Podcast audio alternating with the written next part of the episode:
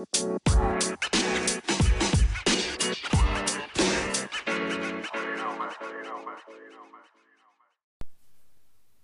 and welcome to Crypto Made Easy. My name's Andrew. Thanks for listening.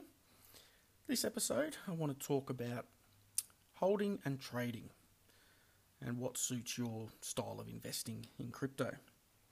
But before we do, I am not a financial advisor, and any information given out on this show is not financial or investment advice. Please do your own research. So, I suppose the question for a lot of newcomers into crypto is do I buy and hold or do I trade? Honestly, all I can really say is do whatever you're comfortable with. By that I mean it's crypto, both have their risks. I'll just tick off a few good sayings or things to remember first when it comes to trying to increase your value of your cryptocurrencies. Um, you know, I probably covered them in the acronyms um, episode, but here's a few for you just to remember before we go ahead with holding and trading. Never sell at a loss. Pretty self explanatory, that one. I'm not going to elaborate. Buy the rumour, sell the news. So buy the rumour, sell the news. Good example of this is uh, uh, probably I don't know, six, eight months ago, uh, Verge rumoured the biggest crypto partnership ever. That's when you buy. News drops that it's Pornhub, sell real quick because the price plummeted and pretty much hasn't recovered. So buy the rumour, sell the news. Spread your load. So what I mean by that is don't go all in. We all say I've gone all in.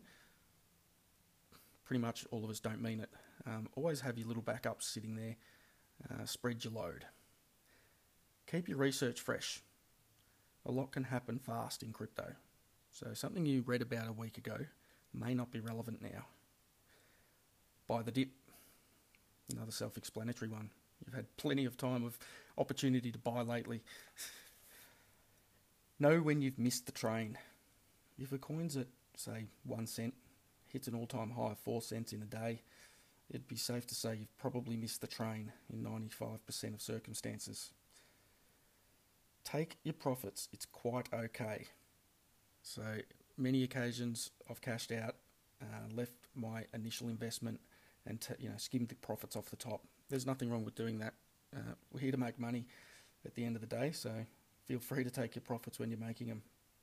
So there's a few sayings, uh, things to remember with your crypto investment. I'm sure a few more will pop up as we go into things.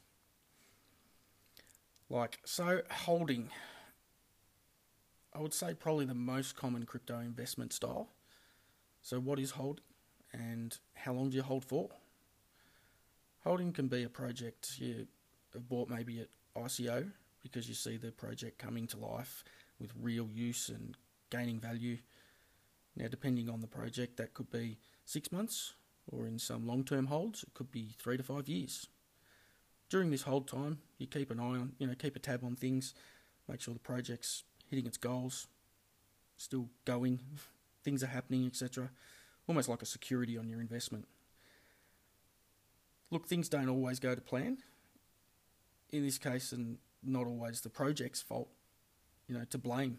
Um, I've been guilty of either cashing out because I couldn't resist the profits or selling one project to invest in another. It happens. Um, your hold doesn't always have to be strong, strong hold. You know, other opportunities definitely arise. You should take them. Now, you don't always um, buy and hold a project at ICO level. Some ICOs sell out, you might not get the opportunity. Uh, some only become popular well after the ICO. I currently hold two coins that I bought off exchanges well after the ICO, but have no intentions of selling for quite some time yet. Yes, with the current bear market, holding has been very painful. But if you've chosen solid projects, the bulls will return and brighter days will follow. Just look at this as a really big dip to buy. Makes me feel better saying that anyway. So that sort of outlines holding, uh, the aspect of what it is somewhat. So I'll move on to trading. Now, trading and the many ways you can trade crypto. What is trading? How is it done? essentially buying and selling for profits. So many ways to trade. Uh, we'll start with arbitrage.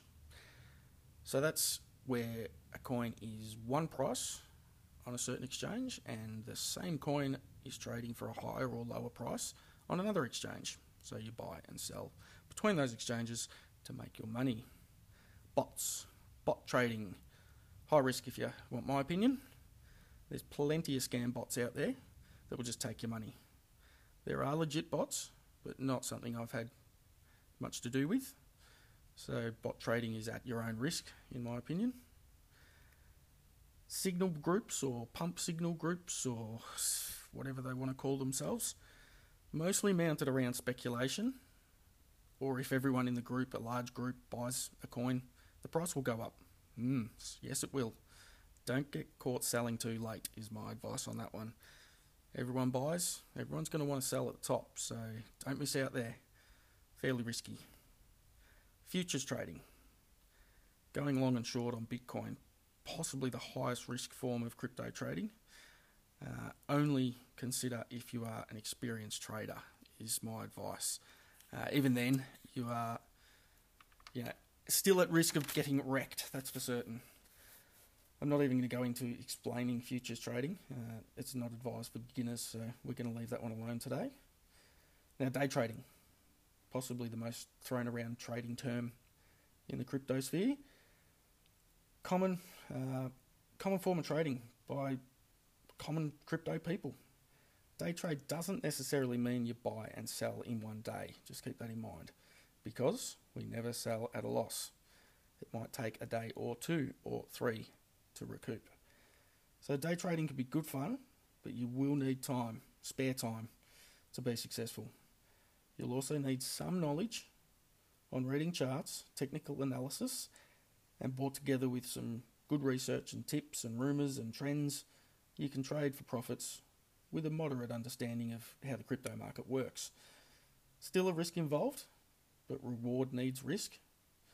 I've always sort of worked it out as I find out the calculated, I calculate the risk, and that determines whether I want to take that risk. But in the past, I've, I've done well by day trading. Unfortunately, time doesn't allow it anymore.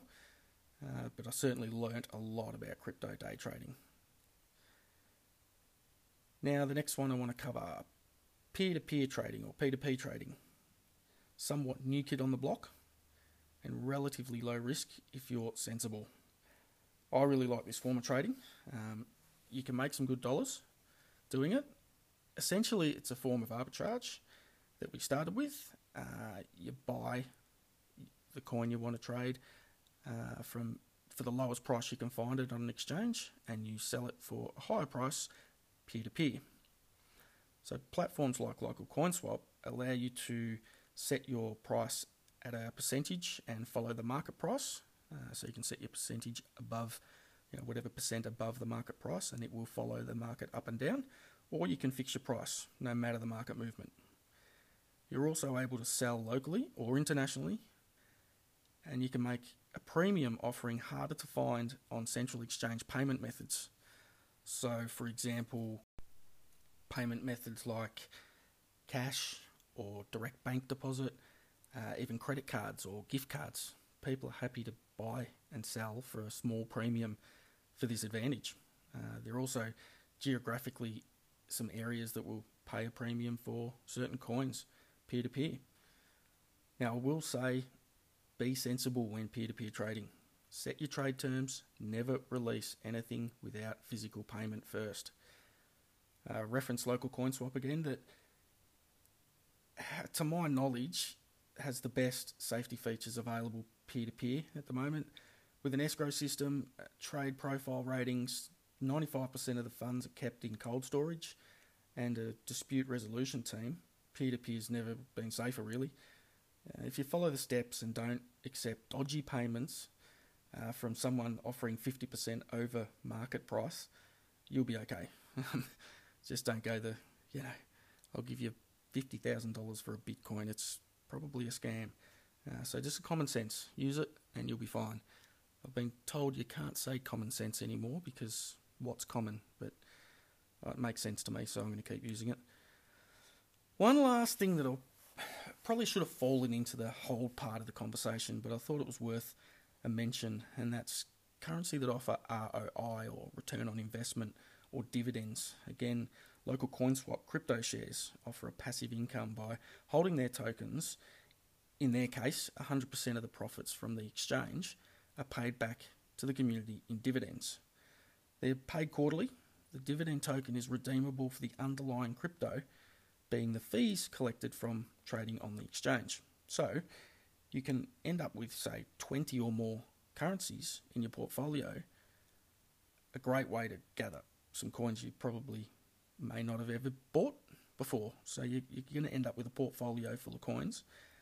Uh, there are some other coins offering profit share and those type of payment for holding their coin. Definitely worth a look at all of them. Um, you know, not biased. I just referenced Local CoinSwap because I'm involved in the project. So, you know, there are lots of others. Um, don't be don't be just swayed by my opinion. So hopefully that gives you some pointers when it comes to growing your crypto investment. I've got an extra topic that I want to talk about. I want to talk about quickly KYC, or Know Your Customer. Now, I know I say I won't give you a, a biased opinion on this show, but in this case, I think a lot of people have had the wool pulled over their eyes, so you're going to get my opinion on it, and it's going to be biased. You might have noticed a lot of exchanges recently pushing how good KYC is. Well, that's mostly because the country of their business is forcing them to use it.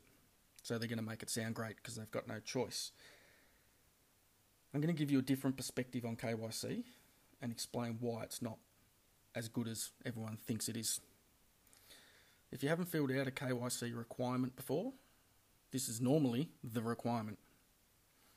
Passport or driver's license, copy of front and back, utility bill, so gas, water, whatever it is, with your current address, or a rates notice or bank statement, mobile phone number that is verified, email address that is verified, a selfie with your ID, or a signed letter giving permission for the company to check you out and keep your details.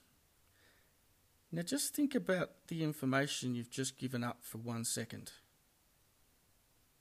Right. Now think about what you could possibly do with all that personal information. I know that wasn't enough time because of the things that just went through your mind were horrendous. Therefore, you're putting enormous amounts of trust into, to be frank, total strangers to do the right thing with your details. That, let's be honest, in the past haven't always been known for their honesty it's not a risk I'm willing to take. And though I will point out the reality is identity theft, fraud, the list goes on um, to total strangers, really, because we don't know everyone that owns every exchange. They're not. We don't have dinner parties. Uh, they're strangers and could be crooks, could be anybody, and people are willingly giving over every single piece of information you need to do some pretty horrendous things. Uh, so that's my opinion on KYC. Don't be fooled. It's being forced upon us. Uh, look, there's platforms like Local CoinSwap that still do not require KYC, and that's a good thing in my eyes. Before we finish up, Twitter, Crypto Made Easy too. Jump on and follow. If you haven't already, add Crypto Made Easy to your podcast library. And guys, if you listen through Apple Podcast, please hit those stars and would love it if you could write a quick rating too. That would be awesome. As always, I'm on Telegram, Local CoinSwap, and Crypto Made Easy Telegram chat. Also on Discord, Local CoinSwap. Please come say hi anytime you like. Chat about crypto, chat about the podcast, anything. I'm up for it. Guys, thanks for listening. Talk soon.